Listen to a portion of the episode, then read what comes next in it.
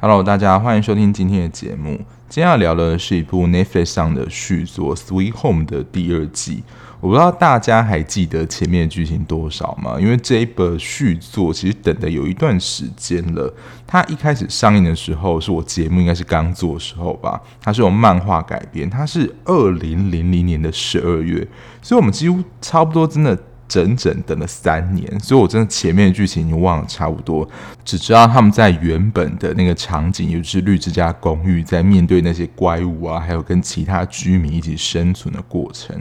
Sweet Home 这个片名呢，虽然取作 Sweet 就是甜蜜的家嘛，不过它的风格呢，其实比较属于世界末日啊、反乌托邦。然后夹杂怪物啊、僵尸这种类型，我刚刚本来想讲神怪的，但里面好像没有神，都是怪物、僵尸这一类的。它第一季总共有十集，那第二季呢，总共只有八集而已，已经全部在 Netflix 上上架了。那我的 podcast 呢是已经播毕的节目我才会聊，等于就是我全部看完了，所以我接下来讨论一定都会是有雷，就是里面剧情的讨论。所以如果你不想要爆雷的话，你可以先去把节目就是拿回来看，看完之后再进来一起听，我觉得也会比较有感觉，否则你也不知道我们到底在讲什么吧。简单帮大家复习一下第一季的一些设定。在 Sweet Home 这个世界里面，人会怪物化，有点像是我们在看《阴尸路》啊，或是《尸战朝鲜》一样，人会就是真的有点变丧尸。不过他们变成丧尸，通常是被丧尸咬到，他们才会被感染嘛。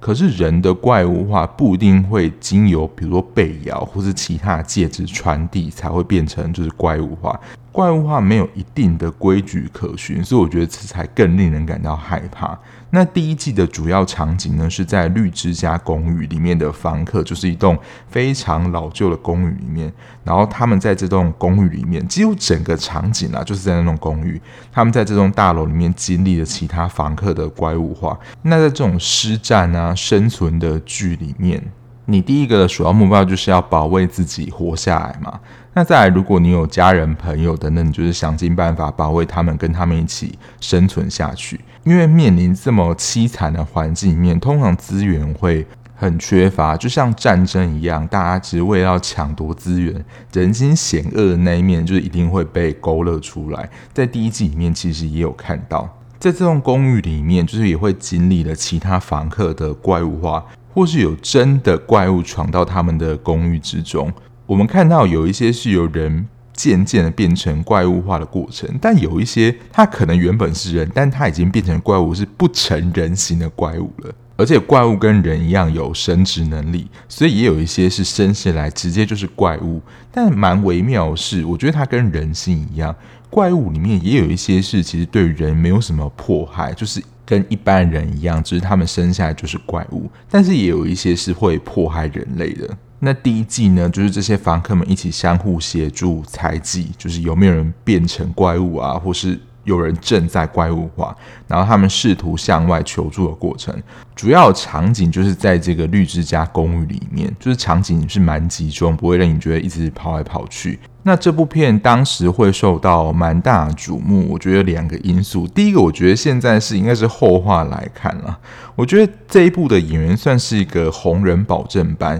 其实这一部可能是在一些新人演员他们还没有那么红的时候拍的，然后这一部完之后呢，就整个爆红，然后陆续开始接到一些戏剧的邀约，而且其实蛮多都是自己 Netflix 的戏剧。第一个就是宋江嘛，宋江就是被戏称为就是 Netflix 的亲儿子，就是无法抗拒他。然后现在播的《与恶魔有约》，然后气象厅虽然是韩国那边的戏剧，不过他也是主角之一嘛。然后李正玉，然后李道宪，李道宪不用说了吧，就是今年最有名的《黑暗荣耀》的第二季。然后女生的部分哦，女生的部分蒲桂英真的是整个大要紧啊！如果是 Netflix 自己的话，就是绝世网红，然后现在在热播就是《犬系恋人》，他跟陈颖友演的。然后之前的消息放出来，就是《鱿鱼游戏》的第二季，哇，都是一些超红的片子。然后再来就是高敏士，就是《五月的青春》，应该算是他比较代表性的作品。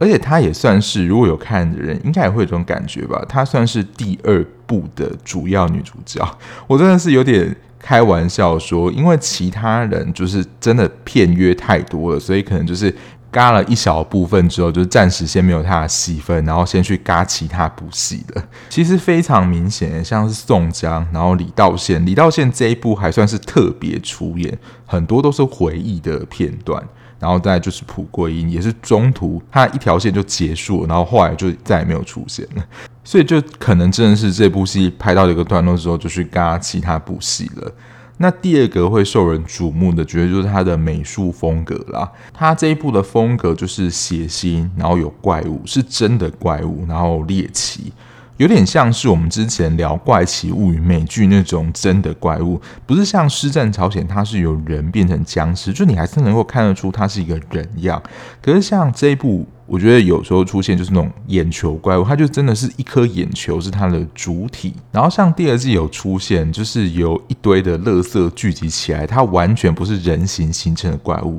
它就真的是怪物。我不确定这会不会是台湾人喜欢的风格戏剧，但我要说这种怪奇啊怪物类型的戏剧，在欧美你要说可以说是现象级的戏剧。我之前查资料的时候看到Sweet Home 好像在欧美地区它的播放量啊，就是我们有时候在年度统计报告的时候都会看到说，哎、欸，这部戏总共播放了几个小时。然后这个系列呢，好像是在美国欧美地区韩剧这个系列是排行第三的。当时《怪奇物语》第四季刚发布的时候，也是有造成就是 Netflix 就是卡档，因为真的太多人在第一时间看了，所以欧美地区对于这种精怪啊怪物，然后有点反乌托邦猎奇然后奇幻的类型，他们是非常喜欢的。但对于亚洲群众来说，我不知道会不会是喜欢的。我自己是蛮喜欢看很多不同多元的剧啊，我自己对于这种生存类型然后人心有点猜忌，反乌托邦还好，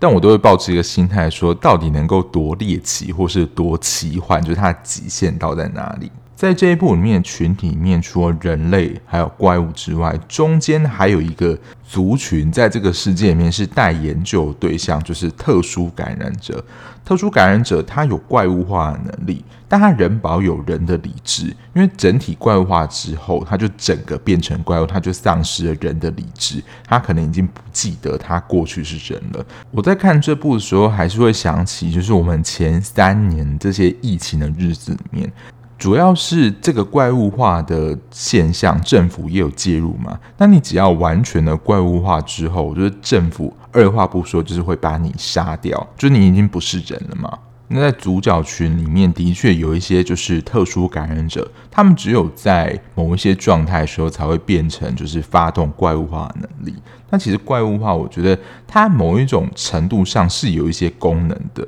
就是它也能够保卫自己，就比起一般人类有更强的自保能力，也比较不容易就是被怪物直接视为是异类，然后直接展开攻击。但就真的有点变成夹心饼干啦，如果它怪物化的样子被人类看见的话，我觉得很直观就被视为说它是怪物。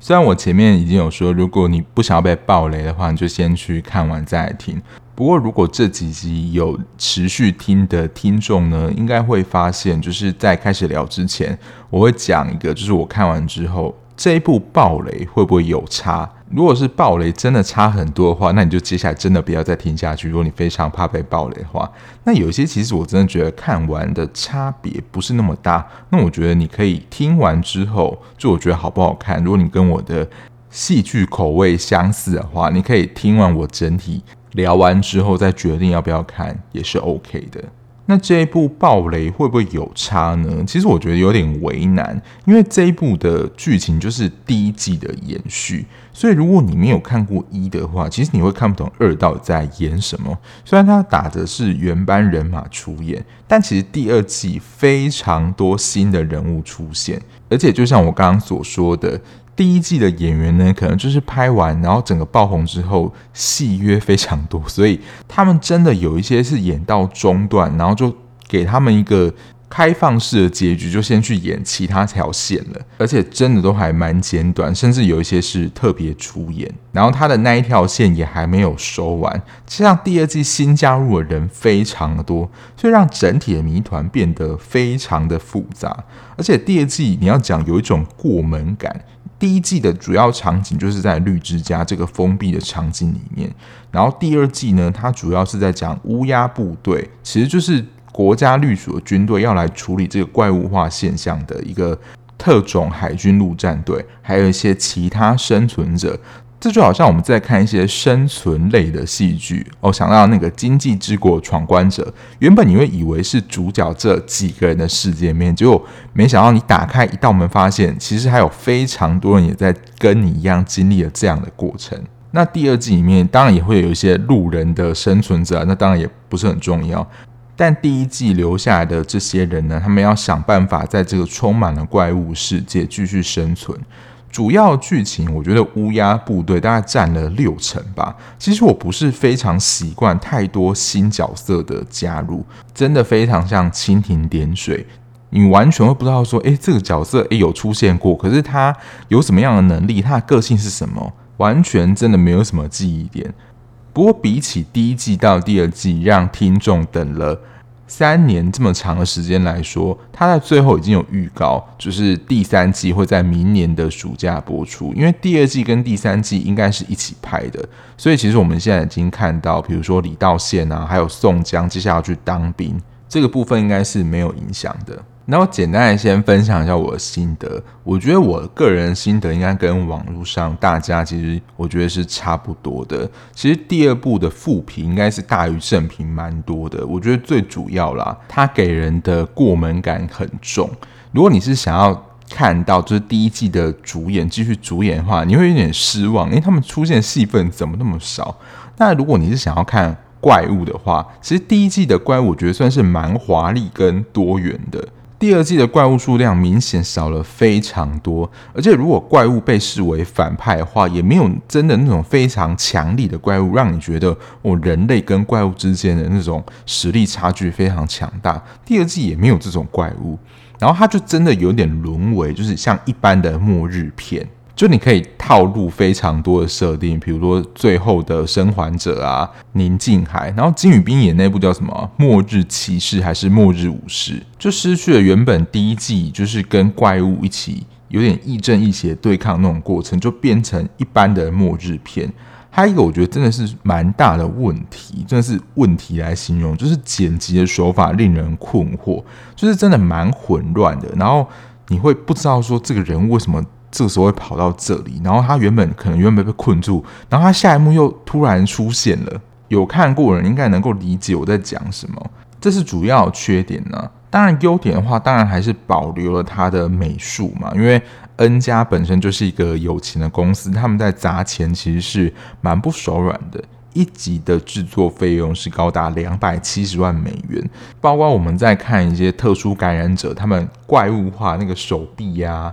是吧？那些化妆技术跟特效我觉得都是非常强大的，还有一些类战争片段，比如说我记得第一集里面不是有那个飞车追逐的场景吗？然后整个桥会断掉，那应该都是要上特效的，所以整体的场面的构成其实还是蛮浩大，但就真的失去了那种 Sweet Home 你想看第一季的那种感觉。然后相较于第一季，它的场景就是从绿之家公寓，就是它的世界观啦，只有在绿之家公寓里面转移到外面的世界，因为它这真的很像是灾难片。然后我刚刚讲的很像我们得 COVID 的那个过程，你要经过筛检啊，你这边看到我觉得好像在看阴尸路，因为这个怪物化的现象，我不敢说全世界，但就至少在韩国里面已经是一种现象了，所以自然国家就会介入，就是要防止这个怪物化的现象越来越扩大，所以就好像 COVID 一样，就会需要研发疫苗嘛，那研发疫苗自然就会需要一些受试者，像在研发疫苗一样。我之所以说真的很像在看什么生病片、灾难片一样，因为你要怪物化的过程，其实你会有一些症状，包括口鼻流血啊，然后你的伤口会自发性复原、发烧等等。所以在那些生存者要移动到就是安全的地方的时候，就是国家军队就会开始，因为你真的像筛检一样，你有没有这些症状？如果你有刚刚以上这些症状，你就被特别带到另外一个区域去做隔离。因为你就被视为一个危险的象征嘛，然后国家就会出动军队来镇压、维持秩序。因为缺乏资源状态，就会形成大家都在抢夺资源啊，然后想要赶快躲到安全的地方等等。所以在第二季里面有特别延伸出一个叫做利岛特别灾难基地的军事作战区。所以看到这些军人出现，你就想说，嗯，我真的是在看 Sweet Home 吗？就是跟第一季的风格真的痛调真的差非常的多。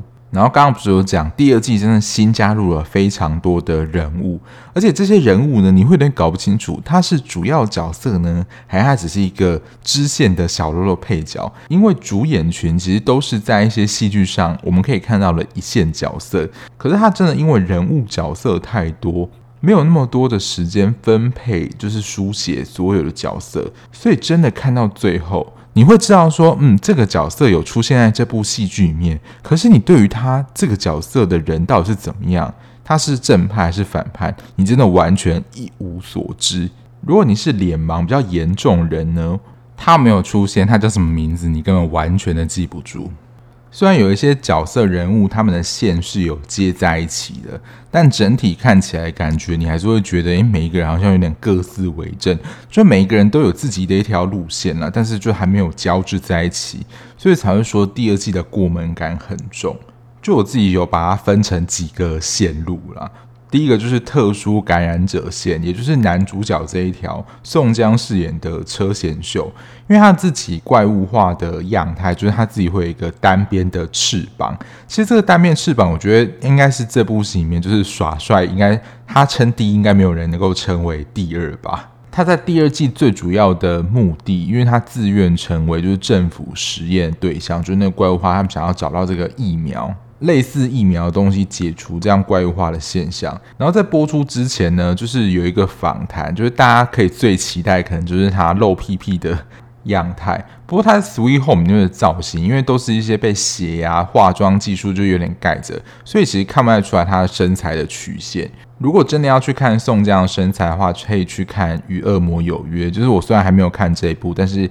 一些网络上的贴文我已经都不小心先看到，所以就如果你想要看身材的话，可以去看那一部。他在第二季的出现，我觉得就像是一个救世者的角色，就是救了徐一景跟李恩佑嘛，在危难的时候。因为他的怪物化的造型我觉得是帅的，有点像是堕落天使鲁西法，不知道大家知道这个形象，就是他一边的翅膀是黑色，一边是白色，就是象征有点亦正亦邪。这翅膀的功能一方面就是打击，就是攻击自己的敌人嘛，然后再就是保护他想要保护人。第一季出场人物我觉得戏份都算是蛮少的，不过他已经算是第一季出场人物里面戏份我觉得算第二多了。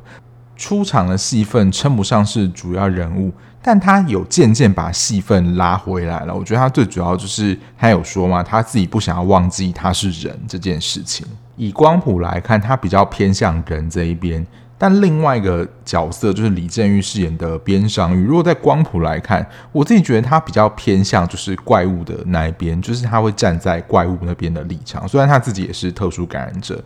他的身体在第一季的时候被金圣哲饰演那个角色夺走，说实在我完全忘记这个设定了，所以他其实也不是原本那个人了，他自己本身就是被研究的对象。这个会跟博士那条线，就是第二季才出现的角色吴正式这条线比较相关。他目前的角色我觉得也是比较偏向亦正亦邪，但他自己中心有个思想啦，大家可能有发现，就是说他觉得怪物的层级是高人类一等的，所以就有点像是弱肉强食一样，不够强的人类就是会被怪物消灭，然后这也是很正常的事情。然后边上出现戏份其实也不多，但他就是阻止车贤秀成为试验对象，让人类研发出药物，让人类不要怪物化。但他看的时候觉得蛮微妙的。一般这种尸战片就是会特别强调说我们不要被这些僵尸咬到，我们就不会尸化嘛。可是在 Sweet Home 的世界观设定里面，这种怪物化的现象我们会原本视为不正常嘛，但怪物化这一派的论点说这种怪物化的趋势才是正常的现象。再来描绘比例，我觉得应该要 百分之三十 吧，就是生存者这条线。因为在第一季的后半段，其实原本在绿之家公寓人，他们就是乘坐着军方的车子离开嘛，然后就接到就是他们跟其他生存者一样要去就是比较安全的区域里面。以他为首呢，就是虽然我觉得第二季的女主角就是高敏诗饰演的李恩佑，他第二季应该大家也能够感觉到他只想做一件事情，就是找到他的哥哥，确定他是死是活。他第二季一直就是在做这件事情而已。不过在看高敏诗在第二季出现的时候，我真的觉得，不知道大家有没有看过电影或者玩过游戏，我真的觉得他很像古墓奇兵的女主角罗拉，就是会在各式各样险峻的环境下执行任务，可以说是哥哥寻亲记啊。你知道他就一直想要找到他哥哥的踪迹，他在前面就有前情提要，在第一季的时候，李道宪饰演那个角色就有发现他疑似有怪物化的迹象，所以他就把自己留在绿之家那边，等于说他生死未卜啦。在第二季，李恩佑真的是跋山涉水，想要找到哥哥的踪迹，因为其实在过程当中你会碰到蛮多危险嘛，包括怪物的袭击啊，甚至被其他人类冲康等等，他都觉得他在过程当中是有被帮助的，他一直一直在猜说是不是哥哥帮助了他，他真的的确在想哥哥到底是不是真的变成怪物了。那我觉得真的会有一个心态啦，就是你即使变成怪物，我还是希望能够看到你的样子来找我。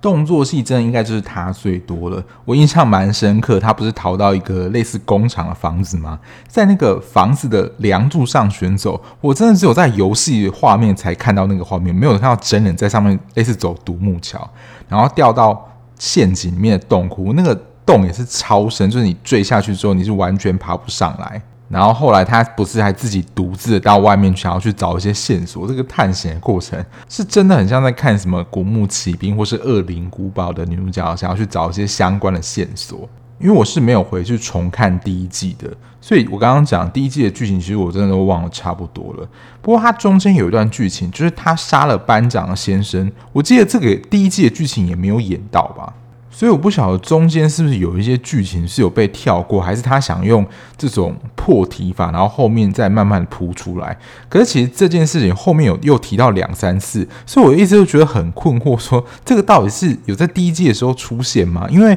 池班长就是金信路饰演这个角色，我记得是第二季才出现啊，所以这边前因后果交代，我看到的时候真是觉得一头雾水，怎么会突然跑出就是他杀了他先生这个情节？然后池班长就是球场的主导者，球场就是在第二季的时候这些生存者他们聚集生活的地方，他们存活下来的这边的带领者啦。池班长在第二季给我的感觉就是他似乎秘密在进行一些什么事情，包括他也不准他的女儿就是靠近他在研究那个地方，然后他女儿完全出来，就是你要说仗势的他妈妈是这个地方的领导者，等于说他不用做一些什么事情，他可能就可以取得一些相对的资源，完全就是如果你以组队报告来说，他完全就是来躺分的，没有什么功能。比较有印象就是他跟其他人一起争夺就是朴灿荣的喜欢，因为朴灿荣就是郑勇饰演这个角色，等一下会介绍到，我觉得他算是第二季的隐性第一男主角。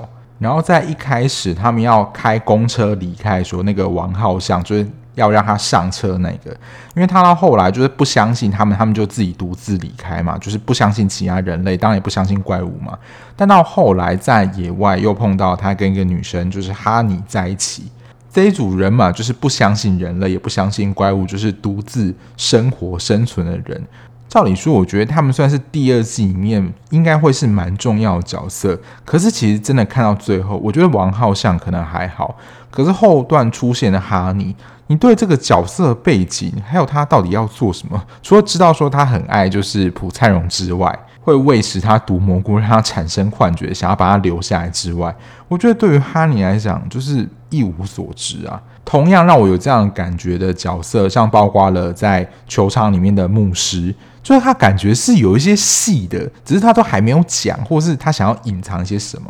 然后尹智雅就是喜欢牧师那个，一开始其实我没有认出来他是尹智雅，后来慢慢看，然后去查资料，发现说，哎、欸，原来真的是他。他在这一部里面完全也是没有任何功能，就是我们知道，嗯，他喜欢牧师。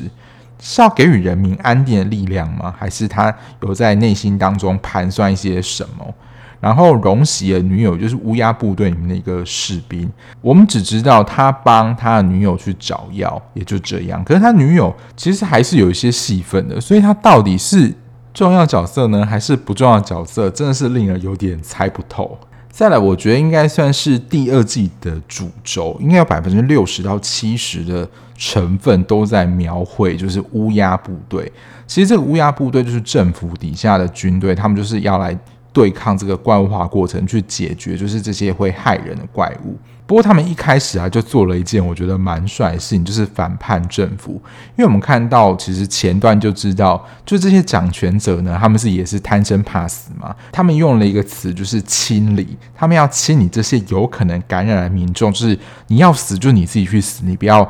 害到我就好了。但是这样的做法，绝对就是会错杀非常多无辜的民众。所以乌鸦部队一开始是听命于国家，应该就是政府高层人，可是后来就是反抗他们，就是揭竿起义，做他们认为正确的事情。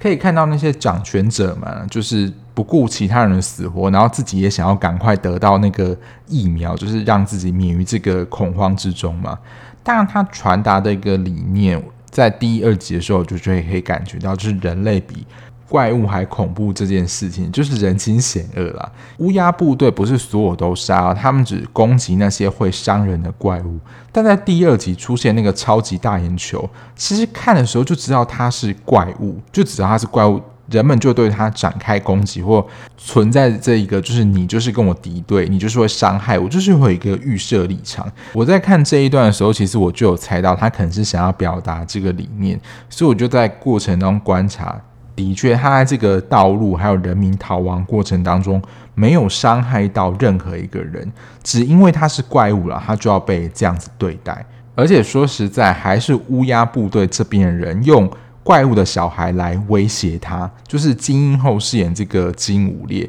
金武烈呢，就是在少年法官里面饰演比较正义方那边的法官，不过他在这一部里面就是一个，你要说他是一个正义的角色吗？对，的确站在保卫人民的立场，他是正义的角色，他对于他的弟兄也是蛮好的。不过对于怪物这方面，我觉得他的容忍度就是比较低，就是他只要是怪物，不论他是什么样，好的怪物或是坏的怪物，他会一开始预设说他就是会伤人的怪物，就是怪物是有危害性的。他在第二季里面就是在各个作战或是救人啊，就是扮演指挥者的角色，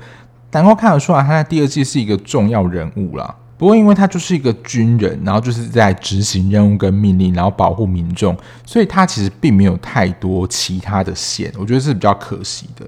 然后再来就是刚刚提到的第二季的隐性第一男主角，就是朴灿荣，他的这个角色就好像在世界末日当中，或者这种非常艰苦环境里面的一股清流，他就是一直帮助别人啊。我觉得他有点像是放学后战争活动里面那个男主角，也是军人嘛，因为他连老奶奶踩到地雷，他都试图想要帮他解除地雷，因为那个真的只是你只要一放开就整个爆炸，因为他也靠得非常近嘛，所以他是不是自己能够确保自己安全都不确定的情况下，还这样子，你要说不顾自己的生命安全去帮忙别人，我觉得这在人人自危的世界里面是很少见的。而且他在这一季里面完全就是你要说人帅真好，他被非常多人喜欢着，包括池班长女儿爱他嘛，然后其他人看到他就会想要把恩佑跟他送作对，然后刚刚提到了哈尼也想说要跟他在一起。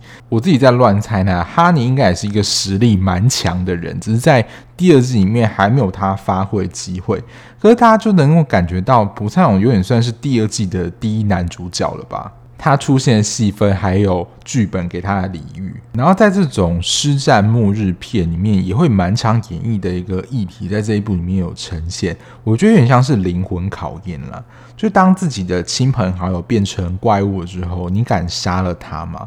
我觉得在这一部里面的感觉就是真的会有一种下不了手，我觉得是建构在就是海军陆战队他们之间的那种革命情感。如果你跟这个人的关系是越紧密的话，你在碰到这样的状况的时候，你自己内心自然就会越纠结的。我不知道大家会不会曾经有这样的经验啦，就是理智上你知道他已经不是原本那个人了，可是你情感上你过不去，你杀不了他。所以这边就演出来说，就是后半段失踪的荣喜，如果他真的变成怪物的话，就是他的这些弟兄真的会杀了他吗？然后还有前面说恩和跟恩佑这一对兄妹档，如果恩佑见到恩和他真的变成怪物的话，他真的下得了手吗？面对他自己一直在寻找亲哥哥。在这一条线呢，如果我没有看他前面的一些前情提要的话，我完全忘记他是第一季的主要人物之一，我称为他为怪物妈妈线。因为后来这个生产，这个他肚子里面动荡，觉得就不太像一个就是一般人类小孩或散发出来那个很大那个波动。当然这一段在画面上我们能够感受到那个生产的痛苦，那个疼痛，因为他肚子真的大到我觉得有点不可思议，他生产那个痛苦你可以说用如履薄冰，他不是还在那个有点类似冰川上面，然后他整个坠到那个冰川里面。这一段我想就是在描述生产，这个真的是非常痛苦的一件事情。不过它更主要，而且我们可能更显而易见的一个主题，就是感受到自己是不被祝福的出生。因为他其实知道说生下这个小孩是一个怪物的时候，就是他整个形体外表都是，他是想要杀了他的。可是当他转过来，他又变成一个人类，这边真的很像人在看一个鬼片的感觉。这边很微妙的演出了，其实父母对于小孩这些你觉得你不喜欢他或你对他做这些讨厌的事情，小孩子都是接收得到的，所以他就能够感受到他是一个不被祝福的出生。即使他后来变成小孩子的样子，妈妈有试图想要再爱他，可是那个芥蒂真的你能够感觉到是跨不过的。然后这个小孩能力呢，我看到的时候真的是有一个戏称啦，就是死亡之握，因为他就是把他自己这个能力传送到另外一个人身上，让他怪物化嘛。他生下这个小孩看起来像是特殊感染者，因为他还是维持了人类的样态嘛。不过我觉得他就真的比较站在怪物的那边，主要是因为小时候他这样的形象就是饱受欺负嘛。然后我觉得那个片段真是演得有一点夸张，那些欺负他的人就真的是拿弓箭就是射在小孩子的背上，因为怪物他们是有自主复原能力，刚刚有说到嘛，就是他们在通过那个检测的时候，你划刀，如果你伤口马上复原，就是有自愈能力的话，你就会被视为可能是有怪物化这样的现象。虽说他们有自愈能力，但是我想没有一个人或是没有一个物体是希望这样子被对待的，所以真的会有一个感觉到就是人类才是这个世界上最该被消灭的生物。而且我之前就是赞叹过蛮多次，我觉得韩国这些小童星真的好会演戏哦。其实他们在演这些比较黑暗然后人性险恶的剧情里面，就是真的大概四五岁可能国小国中的这种童星能够演出这样的氛围，我觉得不论是台湾或是其他亚洲国家甚至欧美，我觉得童星的演技都没有韩国童星的演技那么好。再来我觉得也是重要，但它应该就真的只有在第二季才开始出现，但第一季的时候应该是有稍微铺陈它的一些剧情，但这你要在看完第二季之后你才会了解它前面铺陈在什么地方。就是吴正式饰演的博士的研究这条线，原本他一开始被找来就是要研究国家生产的疫苗嘛。我在看完第二季的时候，我就会觉得他就是一个疯狂的实验者。我知道有一些研究学者，他们对于他们自己研究东西的热爱是可以废寝忘食的，然后甚至可以不顾他人死活，就是只专注在他想要得到这个研究成果。吴正式饰演博士这个角色给我感觉比较像是这样子，包括他一开始的那个实验者，就是最后一集啊，他的第一个实验品其实就是藏在李建玉身体里面那个人，而且他还以他朋友作为实验对象。之前真的是不小心翻到，算是真的有点误打误撞了，就是在第一季的第十集里面提到那个人就是他的朋友南向元，应该也就是那个房客的先生。在第二季最后一集里面，就是他们走入的地方，我觉得有点像是博士实验的研究所。那边也算是一个迷之领域啊。如果真的在生存的范围里面，比较安全的地方，就是人民能够居住的地方，就是球场嘛。那其他地方，你就真的像要组成冒险团一样去开拓这个地方是不是安全，是不是有一些资源可以用，适合人类生存的地方。但那个其实都是风险的存在，但就是要需要派一些人慢慢去推进这个地图的进度。乌鸦小队最后要去找就是一直没有回来的士兵荣喜嘛，就就走入了博士的研究所。其实当他们在衣柜找那个小女孩，我就觉得有点 creepy， 想说这里怎么会有一个小女孩，然后其他周遭都没有人的环境下，本身就是一件很诡异的事情，而且她整个状态也是过于的冷静。乌鸦小队就请这个小女孩带他们去找其他人的时候，就完全这样很像乖乖的顺服。最后我觉得蛮不意外的啦，就是小女孩跟那个穿着西装男人其实都是实验的对象，他们应该也是特殊感染者，只是在整体的光谱里面应该也是比较偏向怪物跟邪恶的那一方。不过在看到最后啦，也会替乌鸦部队感觉有点惋惜，虽然除了精英后跟朴灿荣他们是有名字我们就要知道，但其他精英小队人他们其实在画面上还是出现蛮多次的，但是到最后碰到这些可能心怀恶念的特殊感染者，最后还是全灭，最后还是会替他们感觉到有点惋惜啦。但主要人物是生是死这边目前还不知道，